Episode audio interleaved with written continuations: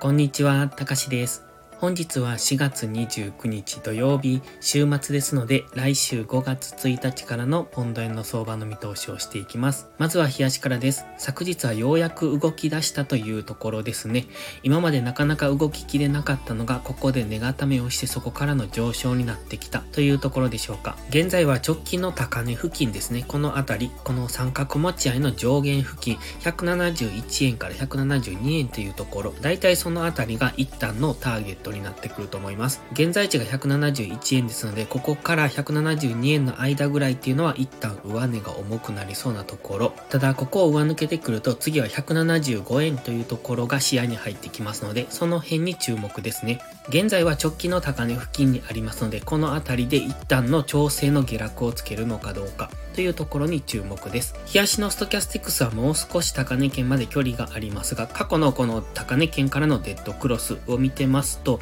このあたり、4月の上旬での下落、そして4月の20日ぐらいからの下落、このあたりの下落とストキャスティクスが一致してきますので、そのくらいの値幅ですね。だいたいその時の下落が300から400ピプスぐらいの値幅で調整をしておりますので、今回もストキャスティクスが高値圏に入ってくれば、そここからそのくらい3円、4円ぐらいの下落っていうところは考えておくのがいいと思います。そして大きなローソク足が出た時は、その後は調整の下落、もしくは横ばい、月曜日はほぼほぼ動かない可能性もありますので、金曜日乗り遅れたからといって月曜日すぐにそれに乗っていくと最高値を掴んでしまう可能性が高いですのでそこは注意です。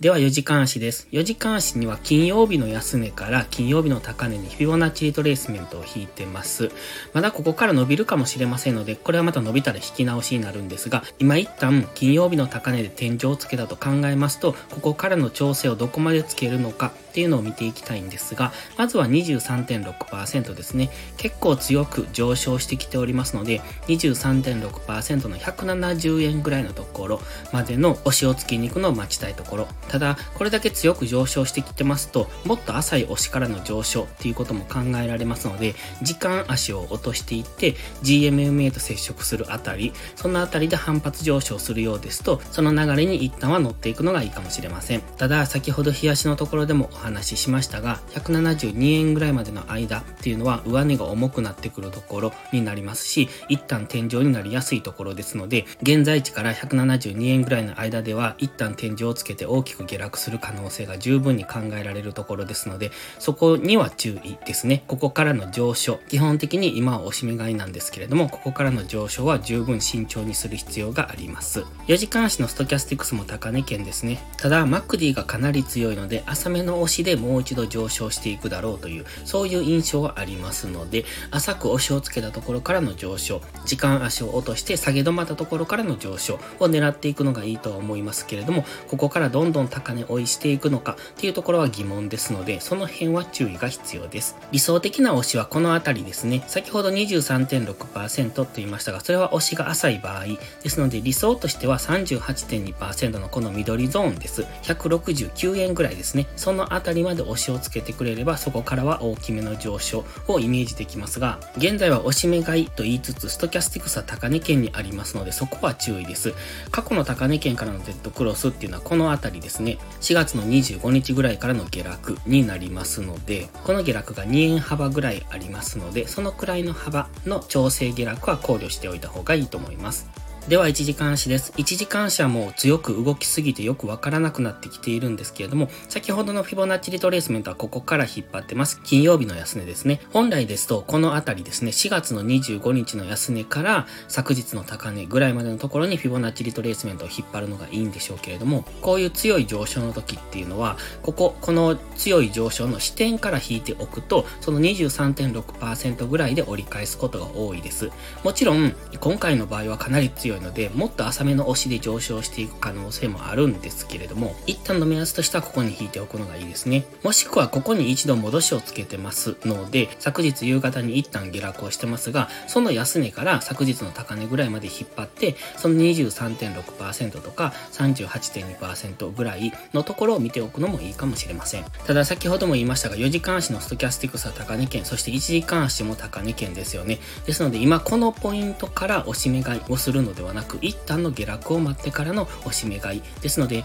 月曜日はそのチャンスが来るかどうかというところですね。月曜日は1日調整の下落で終わるかもしれませんし、もし高値圏で張り付くのであれば、その小さくレンジを作った底値ぐらいからの短く上昇っていうところを狙っていってもいいと思いますが、やはり日足4時間足ともにストキャスティクスは高値圏に来ておりますので、ここからはいつ下落してもおかしくない、そういうところにありますので、ロングエントリーは慎重にしていく必要があります。だからといって、ここでの逆張りショートっていうのは危険です。現在は強く上昇中、陽線と陰線の数を見ても圧倒的に陽線の方が多いですので、ここでの逆張りは危険なので、調整の下落を狙うのではなくって、調整してくれば次の上昇を狙っていくのが安全です。ただしその上昇っていうのも高値圏にあるので注意。明確に日足の最高値の172円を上抜けてくればそこからの上昇についていってもいいかもしれませんが、かなり金曜日上昇してきてますので、ここからの上昇を狙うのではなくて、ここから上昇を考えるのであれば、一度大きめの調整をつけるのを待つ。そしてもし売りで考えるのであれば、しっかりと下落のパターンが出たのを確認してからですね。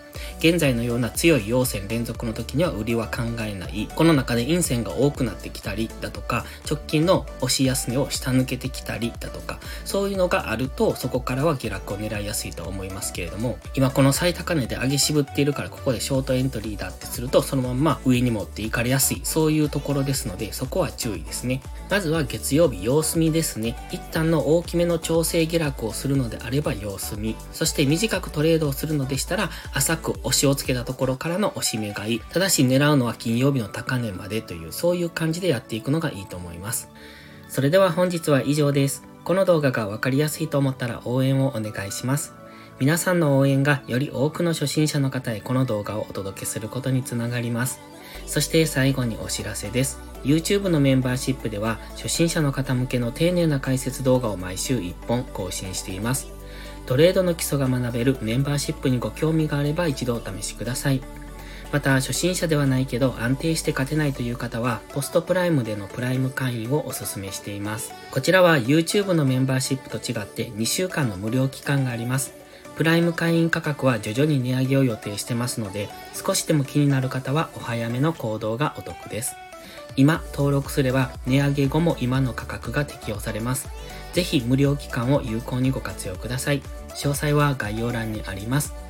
それでは今週もトレードお疲れ様でした。来週も一緒に頑張っていきましょう。たかしでした。バイバイ。インジケーターの使い方解説ブログを書きました。GMMA、ストキャスティクス、MacD の使い方について詳しく書いてます。まずは一度目を通してみてください。きっとスキルアップのお役に立てると思います。インジケーターは何気なく表示させるのではなく理解して使いこなすことが大切です。また、インジケーターを使ったエントリー手法のテキスト販売を始めました。こちらは初心者から中級者向けですが、初心者の方向けの初級編もご用意しています。勝つための聖杯なんてありません。だからこそ地味にコツコツとスキルを積み上げていくものです。このテキストはそんな方のお力になれると信じています。せっかく FX を始めたのですから明るい未来を夢見て頑張りましょう。